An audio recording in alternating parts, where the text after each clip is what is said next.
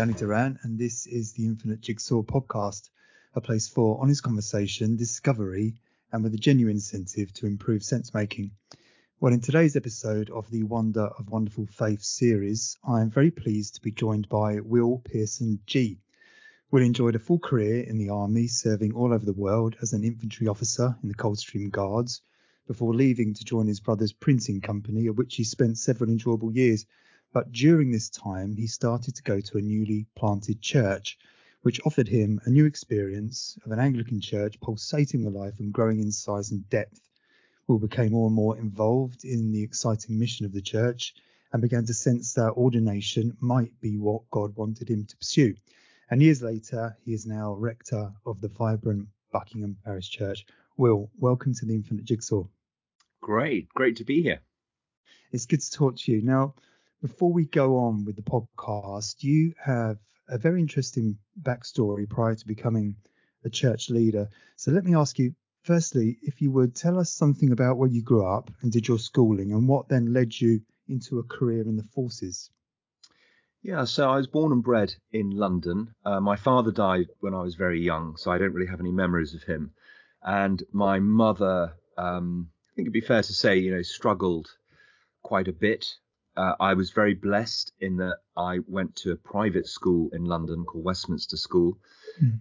uh, having been to a, a, boarding prep school in, in, in the countryside uh, before that. And um, yeah, I did a lot of rowing at Westminster, and without a father figure at home, um, I really lacked discipline and um, could have easily gone off the rails there, um, getting involved mm. in hmm. stuff I shouldn't have been involved with and definitely didn't work as hard as I should have done. Um, and I think, um, you know, age 17, when I left, having done A levels, just the thought of more academic work at university filled me with complete dread. I had no idea what to do. I had no father figure in my life to advise me. And it was just a, a chat with a friend who, and I asked him, you know, well, what are you doing now? He said, oh, I'm joining the army. I said, that sounds fun. You know, what are you joining? He said, a regiment called the Coldstream Guards. I said, oh, I think I'll, I think I'll join that too. I had I was totally naive, but um, there there we go, and um, I kind of never looked back. Oh, so uh, it says um, in your bio that you you had the fortune to sort of move all over the world with the Coldstream Guards. Um, and I did catch a video of you in Hong Kong in the mid 80s. Were you there for the handing over of, of Hong Kong? No, I wasn't. Um, I left Hong Kong in 1987. But the, the you know the army was the father figure I never had, right. and um, it gave me discipline, structure, goals to aim for, and I, I absolutely loved it. It was yeah, I mean, apart from all the international travel, I mean, I I was in the army, I guess you might say in the good old days before, you know, there weren't lots and lots of casualties in places like Iraq and Afghanistan. Mm. But we had Northern Ireland, um, where I went three times, and uh, it was it was the most marvelous environment uh, as a young man to grow up in, uh, giving me so many things that I'd missed out on with my father's death. Yeah, yeah, I, I can well imagine. Um, well, before we move on um, to talk about Christianity and, and, faith, I know that you have experienced a, another life-defining event and, and, a tragic one. Would you please tell us what happened in 1996 and, and how perhaps that links into your calling to ordination? Yeah, of course. So I was um, I was doing well in the army, uh, and I had passed my promotion exams, and I was at what's called the Army Staff College, which is where the sort of the the high flyers go. And um, at that point in history, it was at Camberley in Surrey, and I was um, sort of weekly boarding. Uh, I lived down on the edge of Salisbury Plain, at a little village called Heytesbury, where my wife and two children uh, were living, and I used to. You know, I used to come back on a Wednesday afternoon when everyone else was playing sports, but um, but but otherwise, you know, the rest of the week I was I was up at um up at Camberley. And then one day I was called in, and um, this is kind of etched into my memory. Mm. Um, and my colonel just said to me, I've got some dreadful news. I'm afraid there's been an accident. And um, your wife and son have been killed. And I, I, I just, I think I screamed, no, Mm. it can't be true. And then I suddenly, I, you know, I suddenly remembered there was my daughter as well. I said, you know, what about Eleanor? And he said she's fine. And yeah, so that was uh, that was devastating. We were incredibly happily married, and um, I was taken down to identify their bodies, and um, they'd had a head-on collision with an articulated lorry carrying 40 tons of granite rock, and you can imagine what what they looked like, and um, yeah, so my wife was on a you know a, on a normal kind of gurney and my son was on what was like one of those little old fashioned tea trolleys. Uh, he was just two years old. And i looked up on the wall and there was this little cross. And I, you know i was a kind of a nominal christian. You know i used to pray when the chips were down. Yeah. um, but otherwise it was you know my faith was like an emergency parachute really um, which you hope never to have to deploy. And anyway something inside me just like a little penny dropped and i realized that that simple cross on the wall of the salisbury hospital mortuary um, became more than just a, a, a christian logo but actually became a sign of hope for me. And i looked down at these battered remains and I just thought they can't be there. They've got to be somewhere else. These two people were so full of life. There has to be life after death.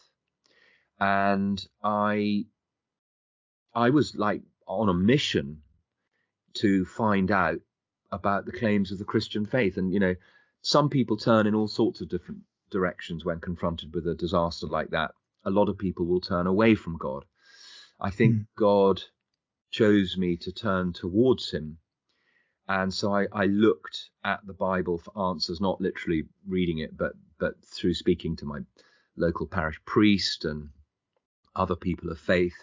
And it was a long it was a long process. You know, I did maths, physics, and chemistry at school. You know, I, I need evidence. I've got a bit of a scientific brain. Um, Yeah. But eventually, it all made sense to me, and and, and I became a Christian. Well, thank you for for telling us about that. Um, it's it's an experience that, thank God, not many people have, and I I actually share the experience with you. I had a close relative that died very suddenly in a car crash in the late 80s, and um, yes, it's a, a life-defining um, event. Yeah. But thank you. Um, okay, so the driving force behind this series, which I've been told, The Wonder of Wonderful Faith, is my sense of a re emerging curiosity among many people for Christian faith and the teachings in the Bible. But that curiosity does have a caveat, as all curiosities do, which is the sense or a sense of doubt and unsurety. So I think that if the church is to successfully kind of engage with um, the curious crowd, let's call them the curious crowd, then it must accept the accompanying doubts and find a way, you know, find the words to overcome and convert doubt into faith. Now, this is a difficult and and a delicate task, but if it isn't undertaken, then let's face it, dwindling congregations will continue their downward trajectory. So, Will, a couple of questions on the heel of that thought. Firstly, do you think can church leaders recognize and maybe even seek out and engage with this curious crowd? Do they have the the wherewithal? And secondly, is it okay to be secretly unsure of your faith and to not completely understand uh, total commitment to some of the more challenging um, or dare I say dubious claims in the Bible? Can a person qualify as a Christian whilst experiencing doubt? Yeah, gosh, two two good questions. I mean, in answer to the first one, there's no doubt that we should be reaching out um, to the curious crowd. I mean, one of the big challenges I've had in parish ministry is there are these huge expectations placed on you by the believers. You know, they want their service how they like it to sing the music they like singing, etc., etc. Hmm. and I've always been saying, listen, I love you, but it's not about you. It's about the lost sheep. And then, you know, you explain the parable of the lost sheep and uh, the way uh, the shepherd leaves the 99 sheep. Some might say that's a bit that's a bit dangerous and a bit risky, leaving the 99 sheep on the hillside to go after the one lost one. But that's what this parable is all about. You go after the lost sheep, and there's mm. huge celebrating in heaven when when that you know when that one sinner repents and comes to faith in Christ. So of course we should all be aiming for the curious crowd, and we should be um, with great zeal uh, thinking up new and innovative ways of trying to engage with this crowd. So, you know, whether it's by, you know, social media or events or whatever it is, it, it, it's absolutely crucial. You know, they're the people we should be aiming for. The people who are disinterested, who are not curious, in a way they are lost causes because nothing is going to really make them change their mind. Um, mm. Yeah, and and on to the um, just remind me that the the the second question. Uh, I wanted to to know if it's secretly kind of okay to be unsure of your faith yeah. and not and not yeah. understand that total commitment. Yeah, um, this is really this is really interesting because Justin Welby, the Archbishop of Canterbury, um, is due to the fact that he is the Archbishop of Canterbury, you know, open to lots of sniping and, and, and, attacks from, from all sides. It's a it's a thankless job, which I'm sure he he, he never really wanted. But um, something that I did see that resonated with me is he's been very open about having doubted his faith. And on the one hand, you could say, "Oh, isn't that lovely? He's being really vulnerable, being open and honest, and you know all these other kind of slightly woke, uh, uh, you know, sensibilities." Mm. But actually, on the other side, what people want is strong leadership. And it's, uh, you know, there's a tension between the two. You know, if you want to make yourself really touchy feely and vulnerable, oh no, I understand, you know, I have doubts as well. That's not what a strong leader does. Mm-hmm. And I think in times such as ours, actually, what we really are crying out for is strong leadership. So, what I would say is, I never ever doubt my faith. I never for a second question whether the Bible story is true, whether Jesus really existed, did he really rise again from that? I will never doubt the key doctrines of the Christian faith. However, what is okay to do is to get angry with God, to question God, to ask God, where are you in this mess? How can you allow hundreds of people to die in a single bomb blast in a theater in Ukraine? You know, how can you allow these dreadful, dreadful things? You know, that is okay. That is questioning issues of faith mm. as opposed to questioning your faith itself. Um, and talking of leadership and them kind of engaging with this curious cow, uh, curious crowd, um, what about the what about the curious crowd and, and, and the journey toward faith, which is replete with with um, with curiosity and doubt? Um, how would the leaders uh, approach these people before the conversion to sort of like total commitment and faith takes place?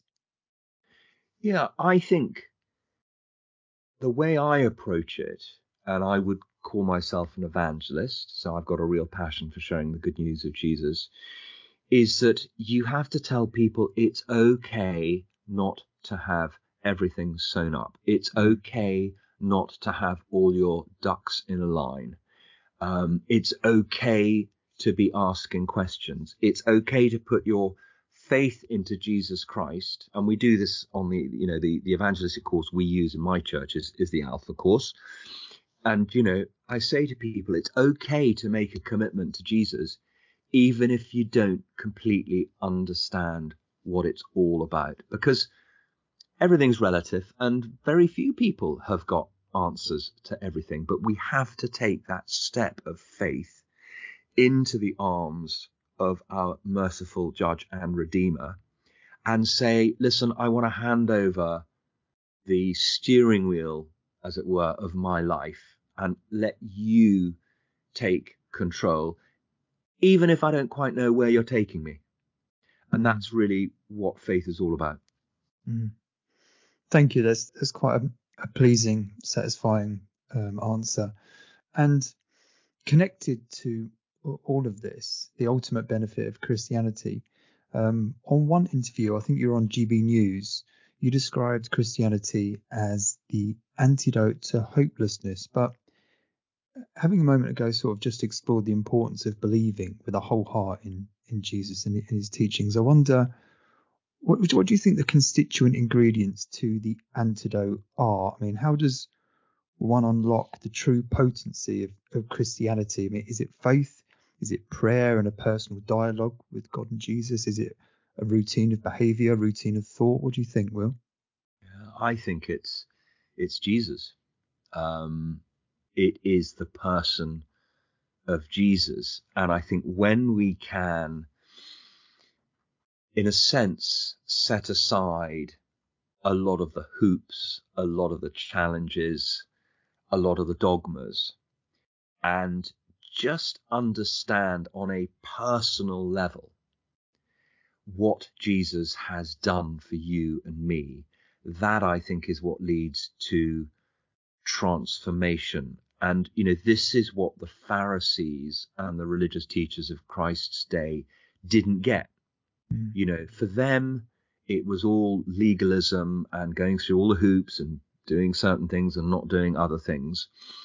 Uh, but you know, when you see the tax collector just beating his chest and saying, "Have mercy on me, a miserable sinner," that's an example of somebody who who has understood the personhood of Jesus, the reason why he came, his inestimable love for us miserable sinners, even though we have absolutely no right to be loved by him because of the mess in our lives. You know, when you understand that, um, then I think everything else falls into place. It's that prodigal son, that parable which really should be called not the prodigal son, but the loving father. You know, that that that's that wayward younger son basically said to his father, Listen, I don't care about you. I want all the money that I was going to get when you die. Give it to me now and then just get out of my life. I'm going to get out of your life. I mean, nothing could be more hurtful to the father. And yet he gives him his inheritance. And of course, you know, when it all goes, the money's all spent and the guy comes to his senses and comes back just wanting to be a hired slave. The father's there with his arms outstretched. He doesn't want the son to work for him. He just wants the son in his arms. And, you know, that's what Jesus did with his arms outstretched on the cross, welcoming us home. That's all he wants is you and me.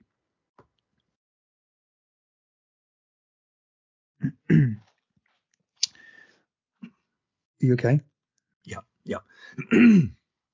um, well, we've spoken about faith there and and hope also. So let's complete that particular trinity, and I'll ask you about the remaining theological virtue, which is charity. Now, this is always quite a tricky one f- for me because, to my mind, charity, uh, which can be translated as being love, so I learn, can be pointed in more or less useful directions. Now, last summer I joined a local group whose main focus is charity fundraising. And to a person, I got the sense that they were very well meaning people, you know, driven to help others. But although they all resided in the same town, a town that is quite salubrious in its centre, but has an outskirt which is actually reported to be one of the most deprived areas in the district, and uh, they call it a child poverty black spot. Yet the group's charity wasn't pointed a mere kind of mile away, but thousands of miles across land and ocean, and I couldn't help but wonder why we have such a fascination with giving and caring for uh, societies remote to ourselves in culture, remote in language and custom, when evidence of hardship and distress is actually on our on our doorstep. So, Will, what what do you think? Should charity start at home or what? Um, I mean, this is a dilemma that lots of um, churches have to handle. Um, my previous church um, was founded by missionaries. It was a relatively young church, established 120 years ago by missionaries, and a huge proportion of the church's tithe went abroad. Um, when I then moved to my current church and was in charge, you know, in charge of this church, um, I felt that the there was the other end was where we needed to aim for. So we have heavily invested in trying to be Christ's hands and feet in the community. We also, mm-hmm. um, I, I guess, probably a third of our giving does go abroad. We support uh, a church in Baghdad um, and three organizations in India.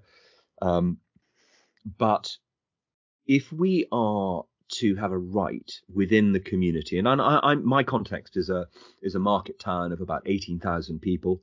I'm the only Anglican church in the town, which gives me a, a lot of opportunities. So, for example, you know, I take an annual civic service for the mayor, and you, you know, you get the Lord Lieutenant and all these other people with lots of chains around their necks coming. Hmm, yeah.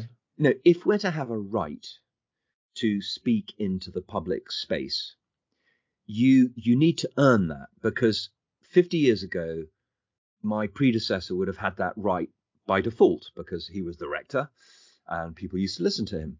Now, because of all the abuse scandals in the church, um, the general decline of the church, the secularization of society, we no hmm. longer have that right anymore. It's like, why should we listen to a vicar?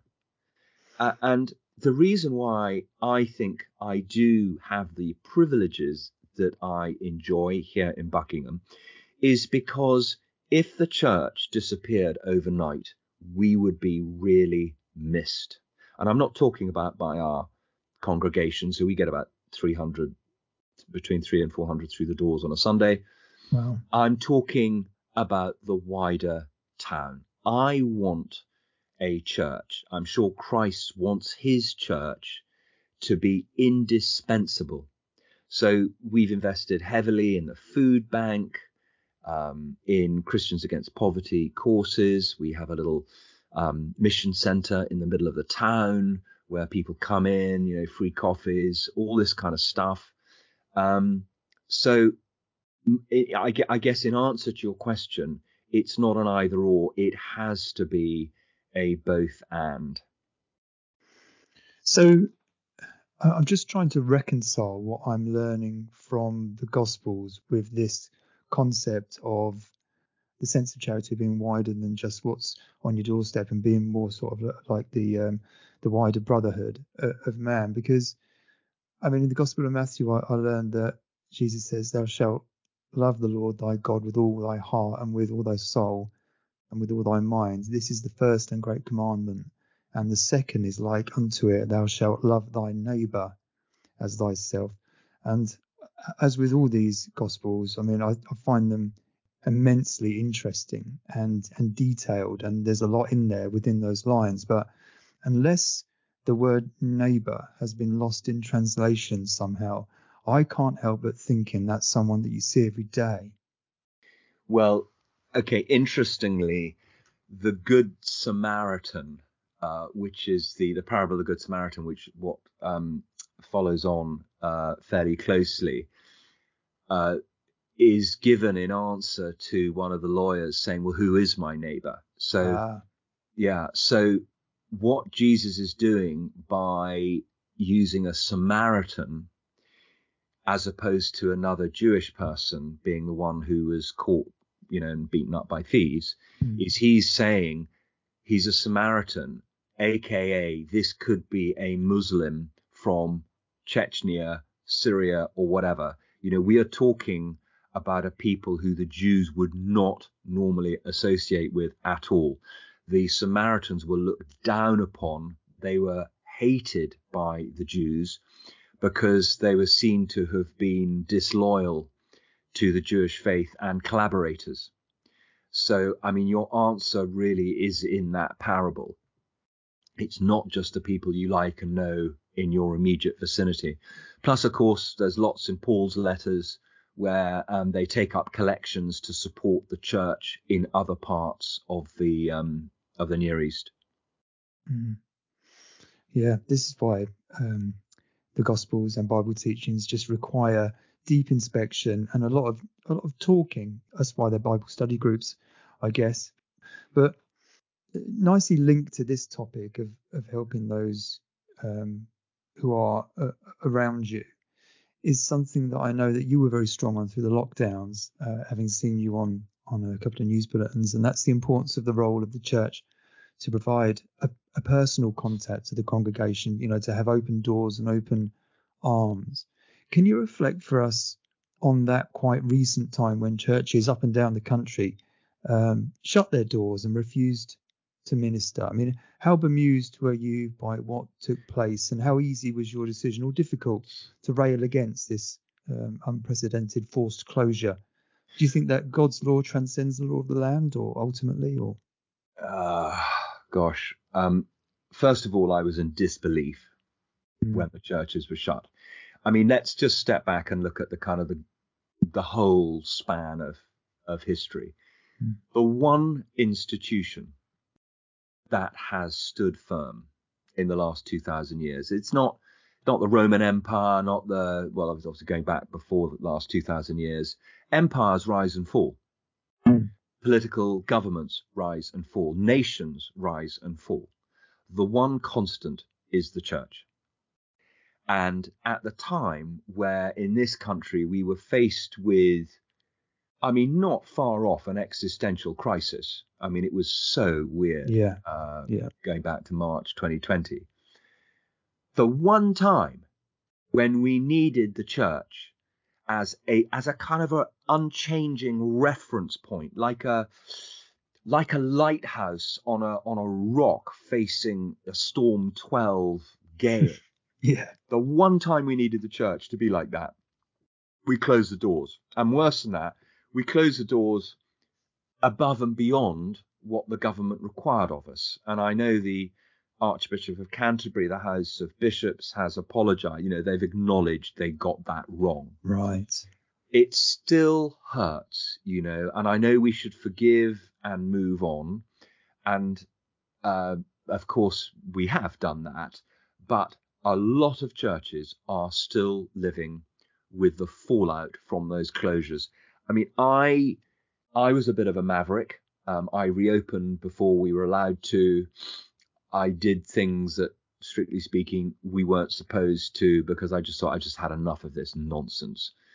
And I took a few funerals dotted around, and the one thing people came up to me, they used to say to me, "Vicar, I, this I, I'm sure this has nothing to do with you, but I just have to tell you that I am I am absolutely flabbergasted at how pathetic the church has been during hmm. this pandemic. And I would have to say, I'm, I'm so sorry. I completely agree with you, but you're right. It has got nothing to do with me. Um, there was a real sense of betrayal and abandonment. Now, the other side to the coin is that whilst we were closed, um, we obviously went online. We, we've got a modern although we have an ancient church building, we're very techie. So we we've been live streaming for two or three years already. We had all the kit. Of course, we weren't allowed to use it because the church doors were closed, but we very quickly pivoted to going online in really quite a high quality way, not just here's my mobile phone. We're going on going on Facebook Live. You know, it, it was done well. Mm. Um, a lot of churches couldn't do that. And a lot of churches have had to close as a result of the number of people who left the church and have not returned. And that's a story told across the nation. We are still rebuilding. Uh, we are, I think, we're doing incredibly well. We're we're we're up to 90% of our pre-COVID attendance, but we've, you know, like if you don't use muscles, they atrophy. So yeah. our kind of volunteering muscle has atrophied. So we're we're kind of limping along at the moment, desperate for more people to re-engage, step up, to help, you know, help in the kids groups, help on production, all that kind of stuff. but it was um it was a dark time for the church, despite the fact we delivered lots of food parcels and all the rest of it. What we needed was to have our doors open and services of prayer to have gone on. Nobody, I mean, I know it's easy to say this with hindsight, nobody would have caught anything. Mm. You know, we've got a barn of a building, it's huge. Uh, you could self isolate with like five meters between people. You could still get 30 people into church. Uh, but we weren't allowed to do it. So uh, it was a disgraceful episode in the church of this history, and we're paying the price now. Yeah, up and down the country, we're paying the price. And uh, I've spoken to a good few people involved in the church and church leaders, and they they, they all report this. Um, and it makes me makes me wonder. I spoke to James Blott um, in the last episode. He's a Christian thinker and deeply involved in the church for many years. And I asked him about the strategy for um, for recruitment of, of the church, and he he he didn't really um, know if there there was a universal strategy or a central kind of thinking. And it, this just puts me in mind this crisis, if you want to call that post-COVID, of um, of even more dwindling uh, congregations, non-returning congregations. The, if this was a business, there would be some branches like your own that have bounced back quicker, and there'd be shared good practice. I just wonder if that's kind of promoted in the church. Is there anything like this? Um, not in an official Church of England way, and it's one of my bugbears. Um, I mean, I I came here 12 years ago to a church that had about 80 people on a, on a good Sunday and very kind of middle of the road Anglican, lovely, lovely church. People were just super nice and helpful and all the rest of it. But to use the analogy of of a, of a kind of a lifeboat and a yacht club, instead of being a lifeboat out in the community scooping up the lost, it was it was a little bit more of a yacht club. Right. And I brought around, uh, you know, they appointed me on a platform for change, and my goodness me, that is what they got. and uh, it was, it was described. I was described early on having having ushered in a tsunami of change. Um, Good on you. And um, you know that that's what strong leadership does. And I appreciate not everyone's been in the army, not everyone is wired uh, as a strong leader, but I do. I do think I think you know because the church is is so sh- desperate for for for more ordained ministers. Um, I'm not sure if I completely agree with with the criteria sometimes for selecting ministers. So, you know, if you're a very studious academic with a PhD, but with poor interpersonal skills, and you're a raging introvert, they will welcome you with open arms because they love clever academic people. Mm. If you've got a handful of GCSEs, brilliant interpersonal skills, passion for saving lives for Christ, you will really struggle to get ordained. It's so sad. Uh, it is. It is. It is sad. It's beyond sad, actually. Um, this is why we have so many weird uh, vicars um, who shouldn't really be vicars at all. They should be in some kind of teaching institution. Um, I'm being a bit mean here and I'm generalizing and as a bit of hyperbole, but you know, there's there's definite truth. We've all met some really weird vicars. Um, and there is good news. So HTB, the Church Revitalization Trust, has started up something called the Peter Stream, running out of St. Mellitus, which um, which basically is a way for those who have not got academic qualifications to get the academic reports necessary to get them through a bishop's advisory panel. And they're doing incredible work with some really, really good young men and women, and particularly people from um, ethnic minorities who've had really, you know, tough upbringings, have not done well at school, and have suddenly discovered, you know, in their mid 20s that actually now they're over, you know, their drug addictions and motorbiking and hell raising and all the rest of it, they can actually concentrate and they can Yeah. actually write an essay if they're given that nurturing environment and they're doing really well and they're being sent out already and they're planting new churches and not just in a happy clappy uh, tradition of all traditions within the C of E. And um, that's a cause of great um, delight. I mean, I mean- it, it- it's not either or, it's both and. Yeah. You know, I've got to be absolutely clear about that. We need the PhDs from Oxbridge because we need theologians, but we also need the others. Yeah, Yeah, I get that, and you can ha- you can have all that as long as you get the strategy correct. And at the moment, it's just too linear.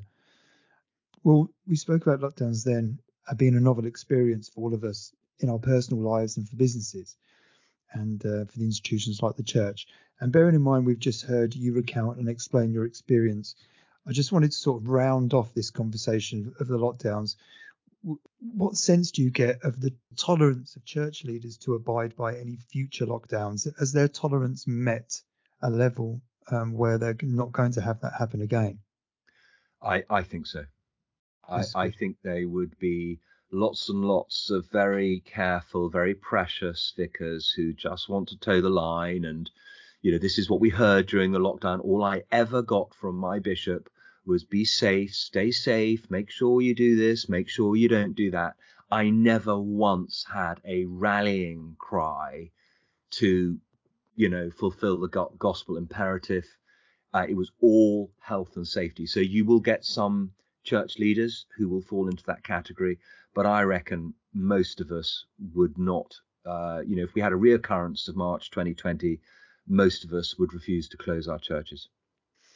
This is good. And that would display something that I, uh, and I think you alluded to a few moments ago, that I hoped I would see um, during the lockdowns. And that is heroism from church leaders. Because actually, to my mind, you know, believing wholeheartedly in Jesus and throwing your complete self um, into the work of saving people through the name of Jesus Christ is is fairly heroic because it's it's a difficult thing to do to commit on that level. The person looking from out to in, it, it's fairly heroic to me. So I just hope that should we be faced with more lockdowns, then we would experience some heroism.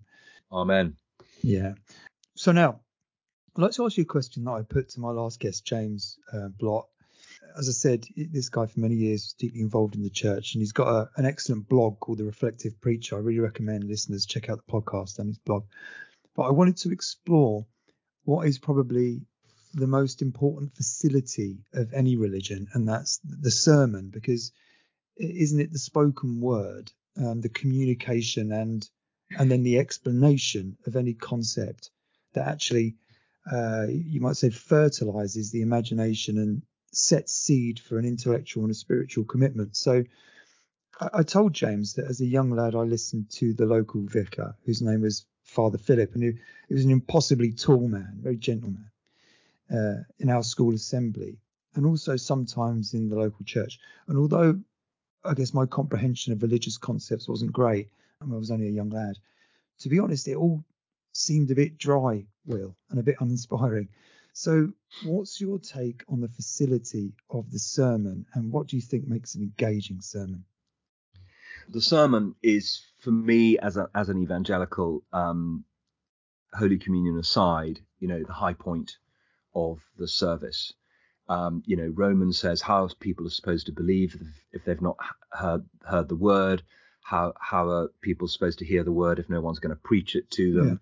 Um, the Ethiopian eunuch, um, having had um, the scroll of Isaiah explained to him, um, the penny drops and he says, you know, what's to stop me from being baptized now? There's some water over there. He gets baptized. You know, that there's so much in the Bible uh, uh, about teaching the word of God. And of course, we all know the Bible is quite dry uh, and dusty in, in places. You know, I always joke with new Christians, you know, for goodness sakes, when you start reading the Bible, don't start in Leviticus. Um, you know, start with the Gospel of Mark, which is quite racy and short. And you can read it in 50 minutes or whatever. Um, so we need gifted communicators. That's that's what you need. You need to have a gift for communication. And I'm going to be controversial here, but even if you have the most beautifully crafted talk, if you deliver it in a boring, monotone manner Mm. with no eye contact, it's as good as dead in the water.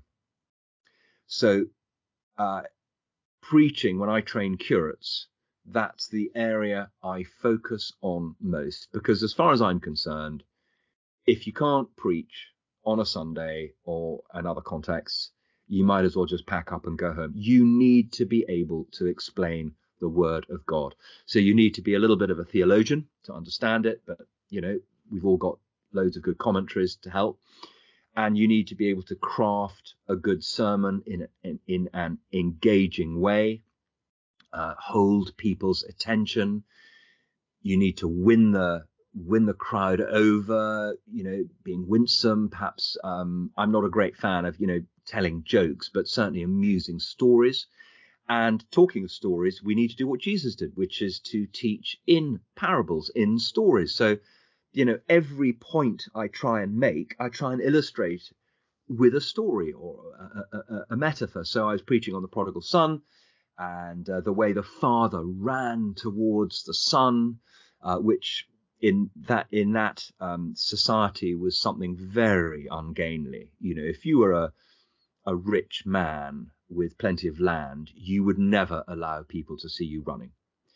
And I just remind, I just used a little story of when when I left my son in the Apple store in Milton Keynes by mistake, and I got back to the car, and my wife said, "Where's Theo?" And my heart just stopped, and I ran with all these thoughts running through my head. You know, if you know, unless I get there quickly, somebody could steal my son and take him away. You know, Mm. I've never covered 800 meters so fast in my life. You know, and, and that really resonated with people. And when I, you know, when I described scooping my son up and holding him in my arms and you know what that meant to me as the father you know people could really identify with that Mm. so yeah i mean there's you know been so many books written about preaching i was very blessed at theological college i had michael green who was one of the heroes of the faith who was the most incredible preacher and um I remember when he died, just saying, Lord, just rather like Elisha and Elijah, please may I have a portion of his anointing. And so I love preaching. I don't find it easy to prepare a talk. Sometimes it's like getting blood out of a stone. But I love communicating the gospel, uh, and it is terribly, terribly important to do well. And what do you think about reconciling the difference between um, preaching to children and adults? Well, ah, this is a, like an ever-ending discussion. You know, can one do a good all-age talk? I remember someone saying, "Of course you can. Of course you can. You know, I'll, I'll show you how." So I gave them the floor one Sunday, and the first thing they did was give out bits of paper and coloured pencils so the little ones could go to the back. and I said, "That's cheating." Yeah. You said you weren't going to engage everybody. Well, no, no, I mean you can't. You can't really engage the very small one. You know, so it it's a really hard square to circle. I'm not saying it's impossible. And what I try and do is I you've got to have a target audience. You know, who are you really, really aiming at? Because if you say, "Oh, I'm aiming to the parents of all these kids," then you know a kiddie's talk isn't really going to work. However, I've never heard an adult complain about a good children's talk being too easy to understand. You know, Mm. one of the reasons I came to faith was a children's talk on the parable of the talents. And uh, perhaps it doesn't say very much for my intellect, but it really spoke to me in a very different way than it had done when I'd previously read the passage, probably on many occasions. So uh, I would try, I try and do a little bit at different ages uh, and explain concepts. So I'll, I'll, I'll kind of come up and I'll say, um, grown ups, you know exactly what I'm talking about here. You know, we're talking about justification by faith. But kids, what this grown up term is all about is actually we don't have to do anything for Jesus to love us. You know, we just have to invite him into our life. So you can you can kind of go down parallel tracks, but it does get, you know, it's it's a it's a really tough ask. We do one all age service a month, and we're always questioning whether it's worth doing, um, and whether perhaps we should just do all age services, you know, on on red letter days. Um, but anyway, that's that's where we are at the moment. Yeah, it seems like a difficult one, and uh, and to hold in mind that um, perhaps today's Sunday school are tomorrow's cohort of theologians or Yeah. or, or curates or, or, or whatever. Um, so we've covered some really good ground here. Uh, You know, engaging with a curious crowd, the antidote to hopelessness, charity as a virtue, uh, tolerance or or intolerance for lockdowns in the sermon. But um, penultimately, let's try to gather all these thoughts together in summary, because my own experience and exploration of Christianity over this series has so far been really rewarding, uh, both intellectually and spiritually.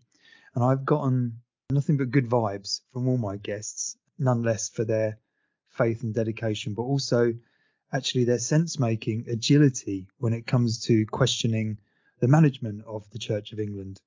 And, and it's that uh, kind of interior critique that's something that I'm pleased to learn that sits apart from uh, their personal responsibility as a vicar with a congregation to minister. And in some pleasing way, all these conversations, however kind of metaphysical they, they might have strayed, for me, they're beginning to coalesce around central Christian themes that seem to be the best interpretation of the human condition that I can I can find. So we'll ultimately, despite everything, in the long run, does a Christian way of life simply make good sense? Without doubt, without doubt. I mean, I, I- could sit on here for another 10 hours telling you what a difference uh, being a Christian has has made to my life. Um, I mean, apart from being able to make sense of the death of my um, son and my wife, um, having met others for whom a tragedy like that has uh, caused immeasurable, I would say eternal damage to them. Mm. They've never ever been able to find any sense of peace in in a in a, in a tragedy. Mm. I I have been able to, and I am completely at peace about that. You know, I've ranted at God. Why did you take them? Um, how does a loving God allow bad things to happen to good people? I've you know I've had all these rants with him, and I I understand in my way that's appropriate to my my intellect. I can make sense of the question of a, a good God and evil.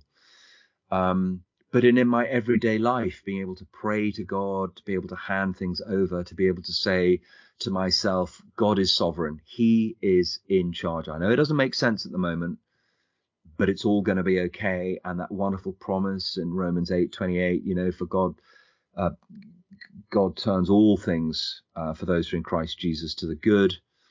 Um, knowing that even the rubbish in my life, God can redeem and turn round. And I know I'll be able to look back and think, right, I can see, I can kind of see what God was up to there and understand why he permitted that to happen. So I can't imagine living without a Christian faith. Thank you. Thanks very much. Um, well, lastly, I'd like to ask you the question that I'm asking to all the guests on this series, and it's a kind of collection of thoughts on the topic because every answer I get seems to be quite different. What does the Enlightenment mean to you? Gosh, the Enlightenment. Well, there was a lot of good and a lot of bad came out of that. Um, uh, I'm not 100% sure what the. I mean, I think there was a lot of good, but as the Enlightenment led inexorably towards our very God free, secular environment that we find ourselves in at the moment. Mm. I would say I'm probably not a massive fan of the Enlightenment, although it also did winnow some of the very negative and destructive aspects of organized religion. And I guess was fertile ground for people to really have to question their faith, which, um, you know, it's a good thing to have to question your faith um, to make sure you are firm in it. So, um, lots of good and lots of bad, I guess, is my answer. Well, thank you really very much for coming on the podcast, Will. Um, where can people look up your church online? Because I know you've got big online presence. Yeah, it's um, BP as in as in the petrol station bpchurch.uk. Right. Okay, excellent. Well, that's it for another episode of the Jigsaw podcast. Um, well, thank you very much again, and I hope to speak to you again another My time. pleasure. Okay, cheers.